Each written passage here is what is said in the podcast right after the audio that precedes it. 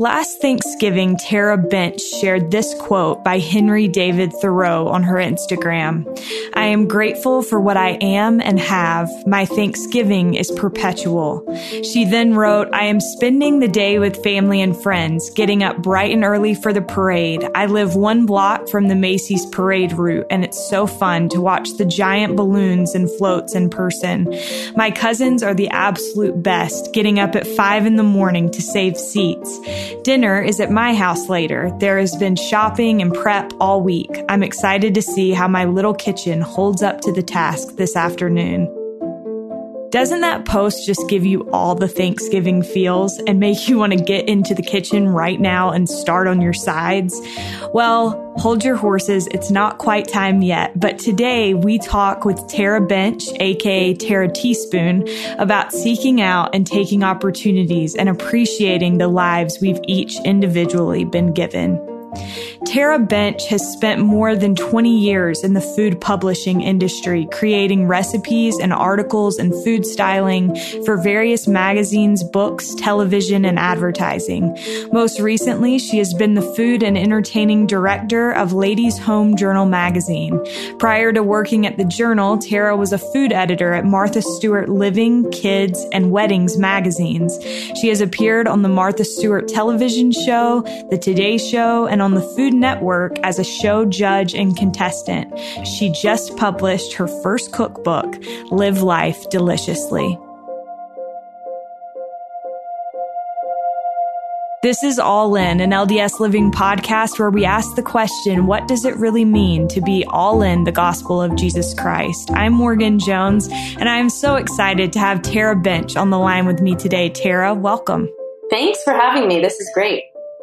Well, I I have to tell you, I watched a, a podcast video that you did over the weekend and then I watched another one this morning and I was so impressed by you and I think we actually have probably more in common than you may have any idea. So oh, I am excited. It. I'm excited to talk. And the one thing that we don't have in common is you are an incredible cook and I am an aspiring cook, but I'm not a really great one. So, first of all, what originally drew you to food, and what is it that brings you back time and time again into the kitchen? Great question. I grew up cooking with my mom and grandmothers. And so, really, it was that time spent with them that drew me to food. Of course, eating it drew me to food. I love food. Um, but cooking, as far as being in the kitchen and cooking, and making food, it really was just that time spent with my mom in the kitchen, learning from her.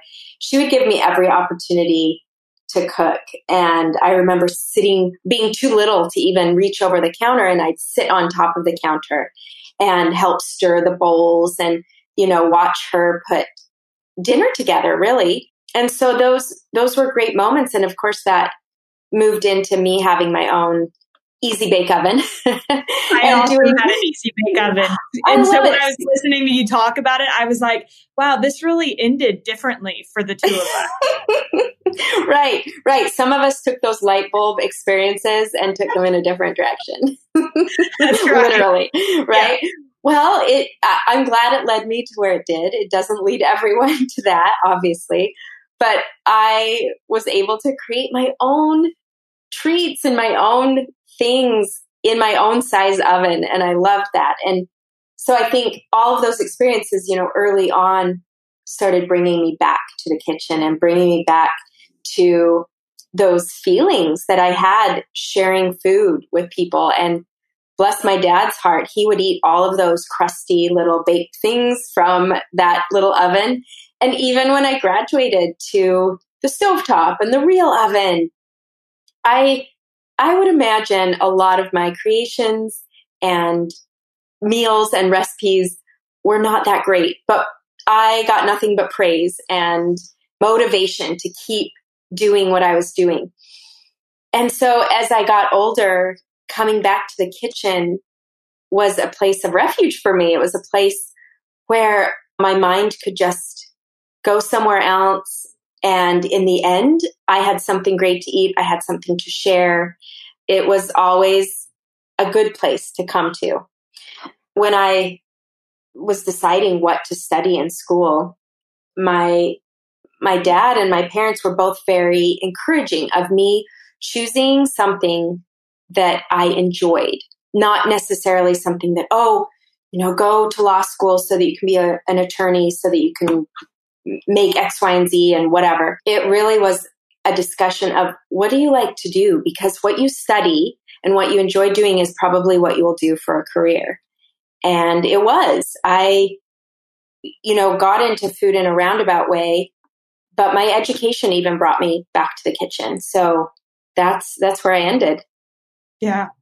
Well, and I love I love that your parents did that and I think we'll see that throughout your story if from what I understand is correct. Mm-hmm. But I think your parents were supportive and set a tone and I think that's so important because your life has gone kind of a different direction, a different trajectory than you anticipated.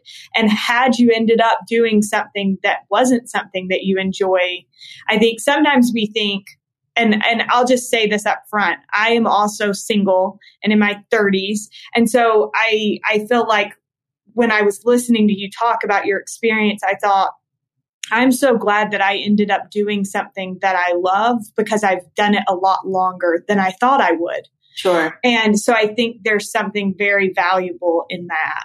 Absolutely. Yes, absolutely. And and that enjoyment is that it, it's that bit of life that's fulfilling that you're not struggling with, right? So so we have enough struggles in our life other than what we choose to do on a daily basis for work, right? for a good chunk of your life, your yes. day. You know, yes. it's like, I don't think anybody, nobody prepares you entirely for the amount of time that you spend doing whatever your career is. Yes. Somebody should warn you, honestly. well, and I, I honestly, I think that's what my father was doing so many years ago is, and it's funny, both my brothers, I have two brothers, and they have both said, Oh, we didn't get that talk. We got, you know, go into something that can provide for a family that can, it was just that mentality, that mindset. But I, I was encouraged to do something I enjoyed. And I think a lot of people get that advice and, and also get the opposite advice. There are stigmatisms around career paths or paths of education, whether it's, you know, I had a friend once who wanted to go into acting and her family was against that because they didn't see a potential for sustaining yourself and knew it would be hard. And so she battled that from a different angle, right? Is she battled that from the angle of, but I enjoy this, I'm going to make it work. So I think it comes at people in different ways. And I just happened to take that bit of advice and put it into action. Yeah, I love that. So when you were a student, you knew that you wanted to do something with food, but you said you didn't want to work in a restaurant. So yes. I'm curious, why is that? I think I might have an idea. It might be the same reasons I don't want to work in a restaurant, but tell me why that is. And then also how you ended up satisfying those specifications in your right. career, how you ended up doing something that is was so unconventional that your professors in school didn't even know what it was. It's true. That's true. And yes, I I knew I wanted to cook. I knew I wanted to do something in food and I actually started in food science and that was my major. And I realized oh, this is all chemistry. This isn't cooking. and so I, after a few years in my generals, I switched and switched colleges even and went to Utah State from BYU. And they had a culinary arts program. So that was a major in which I was able to cook and minor in journalism and get my education and my degree and still have that hands on experience and most of my classmates wanted to work in restaurants or become caterers and work in food service. And I hadn't thought it through. I hadn't thought, oh, what careers are out there for this thing that I like to do? I like to cook. I'm majoring in what was called culinary arts. And what do I do with it other than working in restaurant? Because, like you said, there was a reason, and it was because I didn't want that lifestyle. So that maybe like you, I knew that lifestyle was working nights and weekends and long hours and different hours and off hours. You know, chefs and restaurateurs are working when most of us are enjoying our time. And so their, you know, their lives are just very different schedule wise. And I didn't know what was in store for my life, but I knew that that aspect, my daily life and my schedule was something I wanted more control over. And so that took me into looking at other opportunities. And I told my professors, because at the time I loved reading food magazines, whether it was food and wine or Bon Appetit or fine cooking, whatever it was I could get my hands on. I loved those. And I looked at the pictures of the food in those magazines and I thought, oh, I want to make that food. I mean, that's the whole point of magazines and books, right? Is you look at the they pictures and yes, they get you. And you think, oh, I want to make that. Well, who actually made that food the first time? I wanted to be that person. So I asked my professors and my chefs at school, who is it that makes this food? I want to do that. And they didn't know. So my educators were professional chefs and nutrition professors and dietetics professors, and they didn't know. So we both kind of did research, and I had a professor, Tammy Vitale, who came and said, I think this is what you want to do. And she had ripped a page out of a trade magazine that was talking about food stylists. And I had never heard the term food stylist before. Yeah. So I looked at it, and the article was about how food stylists make food look good in pictures, and they use glue for milk and Crisco for ice cream. And I thought, well, that's not what I want to do. so I had to do a little more research, and I realized that all these magazines have test kitchens. And that's what eventually led, led me to call every magazine in the country and ask if I could work in their test kitchen. so I did that. I said, I want to do an internship and can I do it in your test kitchen? So, and the, the, yeah. the big dog said, come fly out. yes, the only magazine that responded with a positive without, you know, didn't say, oh, we already have our interns or no, we don't accept people we don't know or whatever it was. The only one was Martha Stewart Living. And the test kitchen director at the time, Susan, said, oh, okay, I'll interview you, but you have to fly out to New York and cook for me. So I did. So I flew out to New York. I was still a student at Utah State and flew out there were you know lots of details to it. She wanted me to cook a three course menu for her and come to the test kitchen etc so long story short i did and i was a ball of nerves. I was so nervous. This was really my first professional interview and on top of it it was a cooking interview and it was at martha stewart. Yeah like no pressure. Yeah I, I yeah. don't know why you were nervous tara right? I don't either. I mean, come on. So it's terrifying. Right. My first steps into the office, I was greeted and taken down the stairs of this office on 42nd Street and Fifth Avenue in New York City. And I go down the stairs, headed to the test kitchen to cook for the test kitchen director. And there's Martha at the bottom of the stairs. And I'm five two, if that, and she's six feet something. And so it was just this towering persona that I walked by. And of course, my nerves went more crazy. So I, I, I had no idea she's that tall. She is tall. She's tall. She used to model. So she's a presence. okay. Got it. and yeah, so I walked by her. You know, she she was in a meeting, didn't notice me, but I sure my knees were shaking. I had to cook all day in the test kitchen and I didn't do a very good job. I was so new to the world of professional cooking and cooking, and I messed up a lot. And really, I think it was just kind of being pushy. And I said to Susan at the end of the day, I know I've messed up, but I'm a fast learner. I've never been in a test kitchen before, but I'd like to learn. And if you'll give me this chance, I'll make it happen. And so I flew home not knowing whether I would get that opportunity or not. And three days later, she called me and said, You can come and be our intern for the summer. So that got Amazing. me in there. Amazing. Yeah, it was great.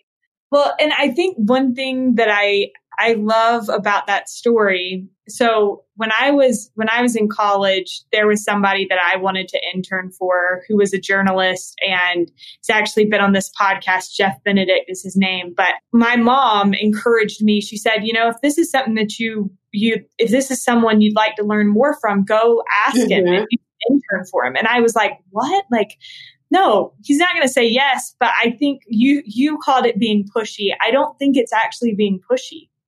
I think I think that there's something about believing in ourselves and our ability to learn enough that we put ourselves out there. And I also think that the cool thing about that story is that not only did you end up getting the internship, but you were able to climb the ladder and eventually become senior editor at Martha Stewart Living, which is crazy.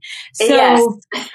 um, so tell me a little bit about how, so from that time that you were an intern to becoming senior editor, like how did that happen? And I also, I want to put a plug in. I found there's that video of you and Martha in the kitchen on YouTube, and I'm going to put that in our show notes because it's amazing good, good. Um, yes, that was a long time ago and, and such a fun experience. I got to cook with her on her TV show several times. And I have some, you know, there's good stories from that as well. But I, I did. I started as an intern. So they hired me for the summer as an intern and I was the bottom of the barrel in the test kitchen. So I was running everybody's errands. I was going to the grocery store for last minute ingredients for the food editors and you know doing menial tasks etc but it was such a great opportunity to learn. So i was shadowing all these amazing food editors. And by the end of my internship i was like i say martha stewart through and through. You know everything i knew about publishing food publishing developing recipes working in a test kitchen i learned from the editors at martha stewart living. So I, I knew it inside and out. And so they gave me the opportunity to stay on and hired me, made up a position for me because I was, you know, I was underqualified. I was very new right out of school. And they created a position for me. I was, it was called recipe developer. And I still learned a lot. I, I worked along with all of the editors to create the content in the magazine.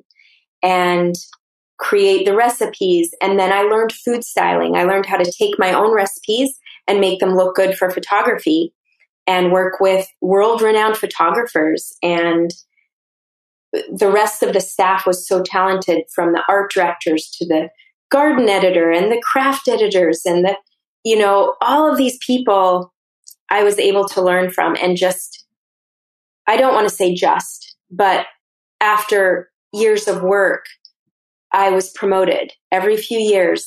They would promote me to the next higher position and the next higher position because I was qualifying myself for that. And I was growing while I was there, which was an awesome opportunity. And I think there's not a lot of opportunities where you can do that anymore. You know, a lot of times you have to bounce around to different companies in order to work your way up to a senior position.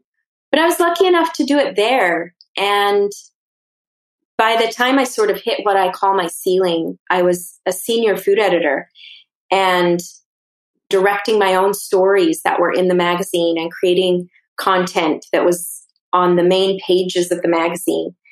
And from there, it really, it really was a matter of making that transition and saying, okay, I'm not going to progress anymore here. I've learned what I'm going to learn here and taking that step to change that. Yeah. I really quickly, before we move on from there, I really appreciate that you brought up the point of learning from the people around you. And I think that is maybe one of the most important things that we can do in any opportunity that we're given is recognizing who within that space can we learn from? Do you have any tips about how people can seek to to take the opportunity to learn in whatever space it is and and how you get those people to help you learn? Oh good yes.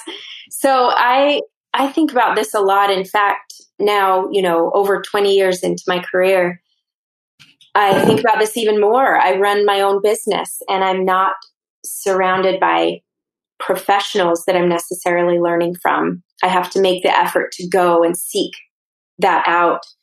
And sometimes I laugh at myself thinking about this, but I know God knows me so well and He knows that I need a lot of support to get through this life. and I've just noticed, I've been more aware the last few years about who that is that comes into my life that I know Heavenly Father sent my way and I've been so touched to see who those people are and who those helpers are. And I'm learning from them. And so I'm much more cognizant of who I'm learning from and who is in my life and maybe for what reason they're in my life. And that can work in my professional life and my personal life. But I just know, you know, these people and these opportunities are sent my way and I want to be aware of how I can learn and grow from them. And I think just being more aware of that pattern and maybe God's hand in who you are around, who you're working with can help you to see, okay, what can I learn from this person? Maybe, maybe I don't love this person.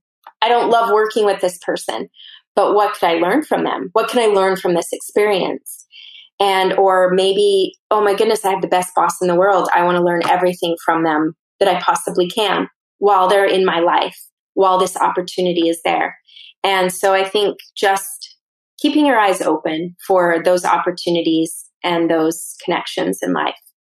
Yeah, I think it's definitely something that when you're intentional about seeking it, I mean, mm-hmm. you can you can just take the the opportunities that are given and not be intentional about how you approach them or you can be intentional and get way more out of it. And so I love that you highlighted that you took every opportunity to learn from those people another quick quick question before we move on to the to the ladies home journal i i thought it was interesting to think about here you are. Are you from Utah originally? Yes, I was born in Utah, grew up there for many years, and then I did high school in Arizona. So kind of from okay. both places. Okay. And then, so then you go to New York and you're fresh out of college in a big city and you've stayed there. What mm-hmm. is it like to be a member of the church and and to navigate a big city when you've come from Utah or Arizona what have you learned from that experience? I have learned that you sometimes stand out a lot. and I don't really like standing out. I don't like being that center of attention in any way. And because of my religion and because of my beliefs and because the way I live my life, I do stand out in a big crazy city or some professional circumstances. And if you can imagine, I work in food. And so in a city like New York, it's actually food and wine. Right, right. That's I was, what I was actually just thinking that. Yes, it's food and wine. And I mean, I belong to a, a group of women here that's women in food and wine. And I don't drink wine. so I have been asked many times if it's been hard to continue to choose to not drink or to live the values I've chosen to live because of the gospel. And for me, it has not been hard. I have just made that choice. It's a choice that I've made that I, it's easy for me. It's not easy for everyone. So for me, telling people that, oh, do you have, you know, anything without alcohol in it that I can drink? Or, hey, I'm just going to have seltzer water. Or, I just made this recipe with a lot of alcohol I'm not going to eat it. Do you want to taste this or eat it? You know, that sort of thing. And I've had to learn and adapt, but I also am very aware of how much I stand out because of that. Thank you so much for sharing that. I so so from there from martha stewart living you said you kind of reached a place where you knew that you had learned what you came to learn and i i think that's an important point as well to realize like when we've come to the end of the road with a certain life experience and it's time to move on i struggle a little bit with change you said you like change but mm-hmm. you transitioned from martha stewart living to ladies home journal and so you said you went from high end cooking to more in home cooking what are the biggest differences between those two spaces? Yes, it was different. And I I left Martha Stewart. She had gone to jail and come back from jail. so that was sort of the timing is right. I, I stayed there through through her little jail experience.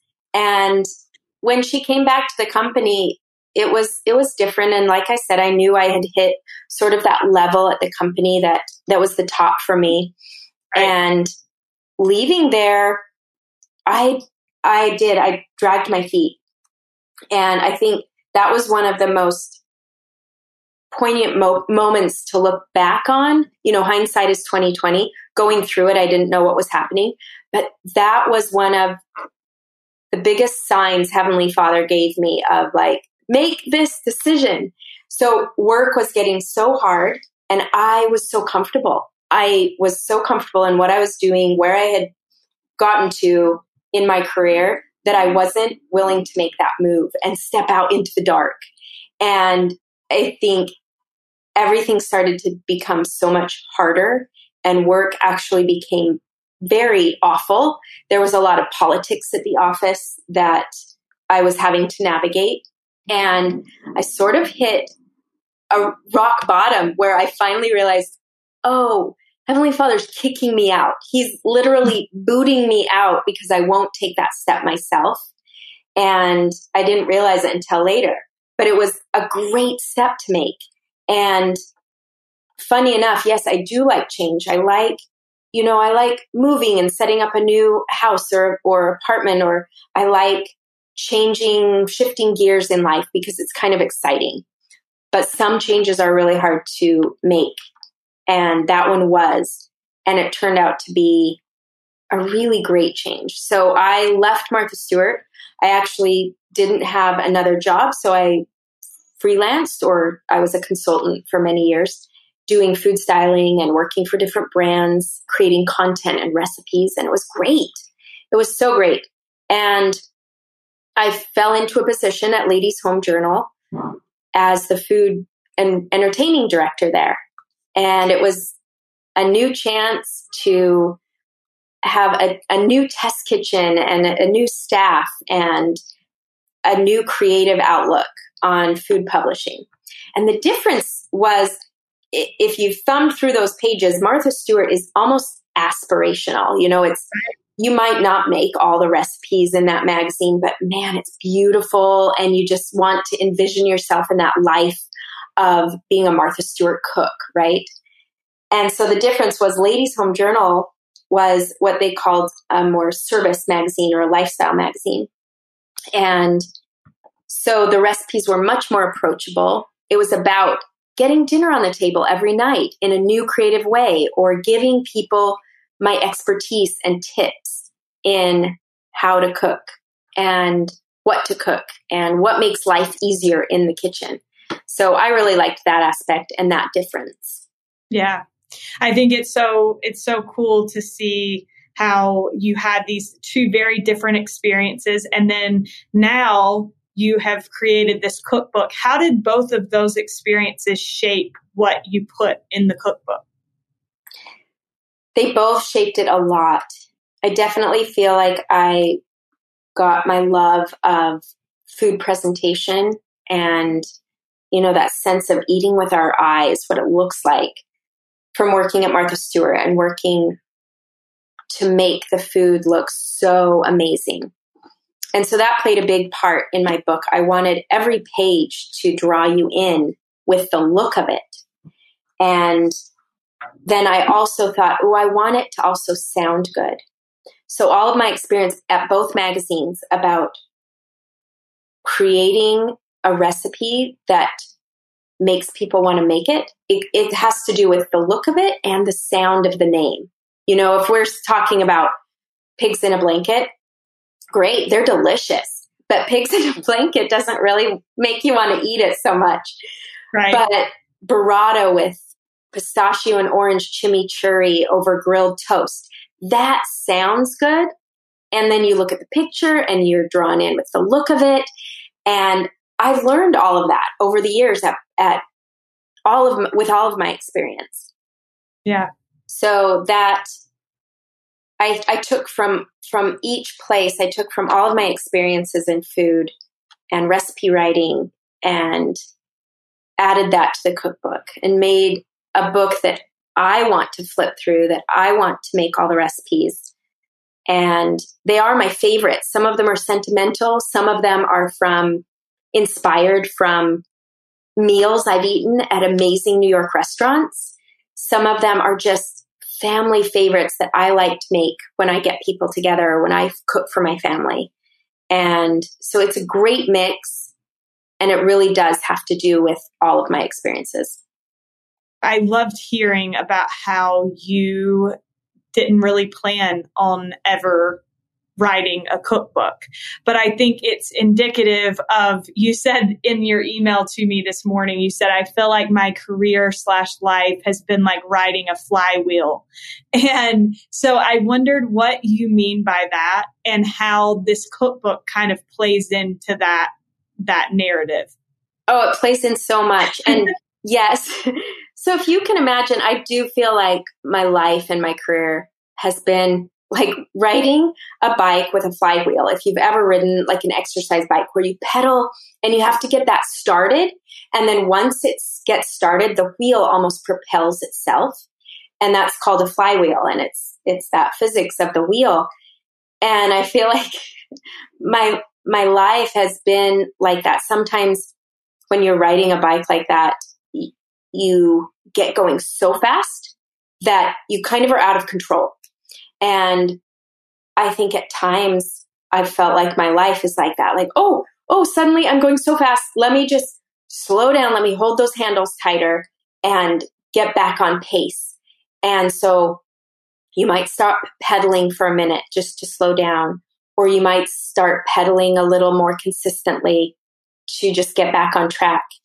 And then if you've ever ridden one of those bikes, you know that if the flywheel starts to slow down, oh, I got too comfortable. Suddenly, I have to pump a little harder. I have to push those pedals a little harder to get it going again at a pace that's comfortable.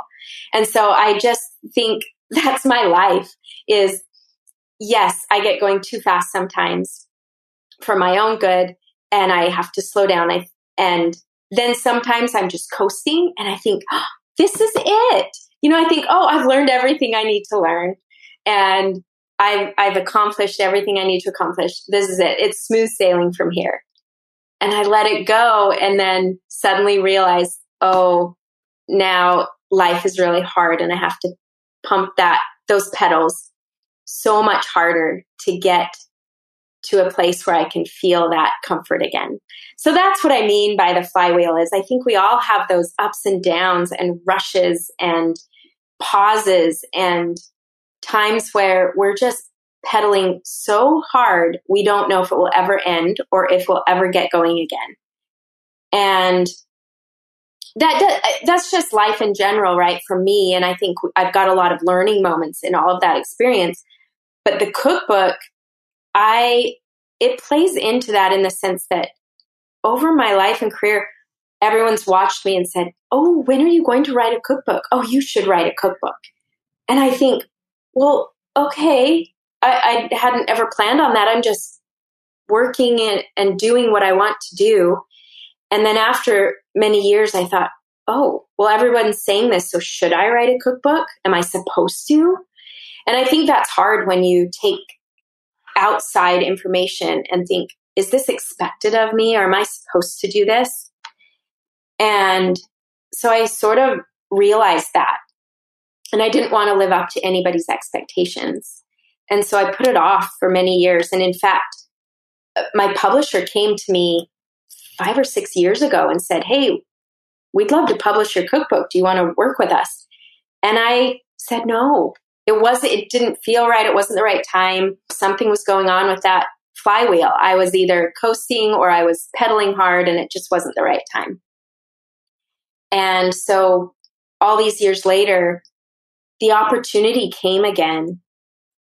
And I realized it's never the ideal time to do something big and new.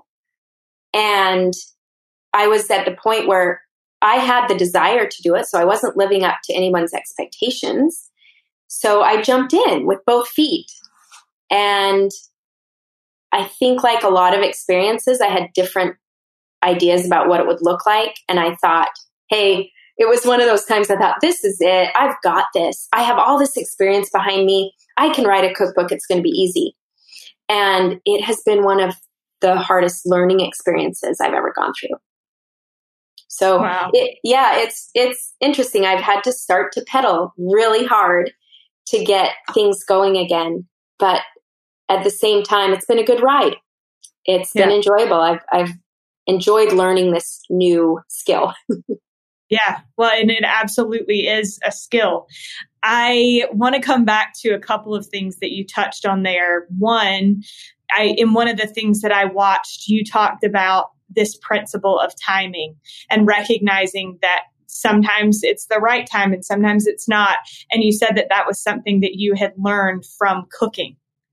Uh, about timing and i thought that was such a good good point so i wondered could you share a little bit about that oh sure i yes it's a fun analogy to make that correlation between life timing and cooking timing I think you learn as you go. And the more you cook, the more you know your oven, the more you know how hot your pans get, the more you know how long to keep those cookies or that cake in the oven, or uh, at what temperature to cook to roast your vegetables so they get that perfect caramelization. That comes with experience. As much as I write that into a recipe, people's ovens will be different, their experience will be different the way they cut their broccoli will be different. And so, so much of cooking comes from timing and experience with that. And you do it once and you think, okay, I'm going to do that differently next time, or I'm going to leave that in the oven just a minute longer, or I really overbaked those brownies. Let me try it differently next time. And that's experience. You have to do it. You have to do it once. And even if you follow the instructions exactly, everyone is going to have a different experience. So, sure, that plays into learning the timing of your life and accepting it. And I still am working on that. I'm still struggling with that. The whole accepting timing and accepting that I have to learn from my experiences good or bad. Some some are great. Some are like, "Oh, I did that. Look how much I learned. I can do that again really easily." And other ones are, "Oh, I I never want to go back to that. That was rough." But what have I learned and how can I apply this to my next experience or my next recipe, right? Yeah. I I love this idea that you've touched on of getting to choose. And that's one thing that you mentioned in your email to me when we first started talking about this episode was that we get to choose whether or not we're going to be happy in our lives. And, and on one of these podcasts, you said that we get to choose how to view the opportunities we've been given. And I think that that's a powerful thought. In your life situation. You've had many opportunities that I don't think you anticipated, but are like t- for m- many people dream jobs.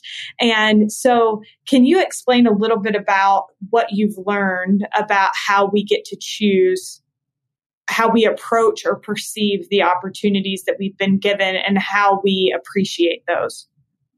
Sure. And a lot of that is learning to look back and realizing how I chose and what I chose as far as my feelings towards things. I have had some personal life experiences the last several years that have led me to understand my choices and how I show up in my life. And that the the thought of choosing how I feel about things has been new to me. So instead of thinking that something happens to me and I have to feel a certain way, or someone hurt me, or something was a rotten experience and now I'm going to be mad about it, I can say, Hey, I had a rotten experience and I get to choose how I feel about it. I don't have to be mad or sad or depressed or angry. I get to choose what that looks like in my life and how I show up in that experience. So that I've learned so much looking back at my life and saying, oh, here's how I chose to react to that really exciting experience, or here's how I chose to feel emotion in this really crappy experience. And I, I love that now. It's very freeing to understand my agency that way. And that I have the blessing of agency, the gift of agency to choose all of my emotions. So when I'm feeling like, oh my gosh, why, why did they hurt me so much? Why did this person hurt me? Or, you know, maybe it's at work or in your personal life. And oh my goodness, I feel so sad and I'm angry. I get to say, okay, that experience happened to me and my agency allows me to be positive, to move on, to surrender that pain, whatever it is. So I'm still learning about all of the choices that I have in life because of my agency and how they change what my day to day looks like and what my opportunities look like. It's it's been really freeing and hard at the same time. That's so well said and I think you're spot on. I I always say and you you'll have to tell me whether or not you agree with this, but as I listen to your your story, I couldn't help but think about again parallels and and being like man my life has has taken some weird turns and there have been a lot of things that i expected and a lot of things that i didn't expect and i always think that the hardest things in life are those hard things that we didn't see coming. So my my example is always on my when I went on a mission, I thought that the hardest thing would be being with another girl 24/7. And turns out that was fine. Like I was totally good with that. I didn't have a problem with it. But the hardest thing on my mission was we lived with members our entire missions. And wow. in the first area, I was allergic to cats and we lived with a lady that had a cat and everything in her house was about her cat. And, and that was really hard for me. And so I think, that it's interesting because it's these things that kind of blindside us and we don't see coming that end up being the hardest, but also the things that we learn the most from. Would you agree with that and why or why not? Oh, I say absolutely. And what a story, right? What's what an experience to look back on and say, yes, those hard experiences are where we get to choose how we're showing up. I totally agree with you. And, you know, as we learn, as we go through those experiences, you get to say, okay, Heavenly Father, I'm here in a house with a cat and I'm allergic to cats. I'm giving this to you. How how do you want me to come to this opportunity, to come to this experience? Because you know I'm allergic to cats. You know this is going to be really hard for me. So I need to give this to you. I need to give surrender this. And that's what I'm still learning is is how to surrender those hard things when they show up because we all do. We have those, oh my goodness, I didn't expect this coming. And it's way harder than I ever thought. And how am I going to get through it? How am I going to get on the other side of this? Either it's painful or hard, something that you didn't expect, right? And we have to learn to ha- go and have that conversation with God and say, okay, here's what I can handle. And I need to give you the rest and have you take this on right now because I want to get through this. I want to take this opportunity. I want to learn. And you know my capacity. And he does. He knows what we can handle. We we aren't exposed to anything that he's not aware of that we can't deal with with his help. Thank you so much. Tara, before we wrap up, I just have one last question for you. And that is what does it mean to you to be all in the gospel of Jesus Christ? I love that question. And for me, it's ever changing what it means to be all in. And I know you've said that before too, is it's hard to pinpoint that all in feeling and what it means. And right now, for me, at this moment, it means learning. And it means to be all in is to learn and grow in my relationship with God and Christ. And by by doing that, I want to be open to all of those experiences. I don't want to have blinders on and put my expectations or my perspective on what God wants me to learn. And so being all in means taking off those blinders, being open to people that come into my life, to thoughts that come into my mind, to opportunities that show up in my life, and asking Heavenly Father to help me through those so I can get to the next one. Beautiful. Thank you so much, Tara. You are so fun to talk to. I am so interested in your story and I want to try some of these recipes. So I'm going to have wow. to get the cookbook. But I love thank it. you so much. Thank you. Thanks for having me. This was so fun. We are so grateful to Tara Bench for joining us on this week's episode. You can find Tara's cookbook on DeseretBook.com now. Tara's book is also our LDS Living Book Club pick of the month, so be sure to check us out on Instagram for all kinds of great content with Tara all month long. Thanks to Derek Campbell of Mix at Six Studios for his help on this episode, and thank you for listening. We'll be with you again next week.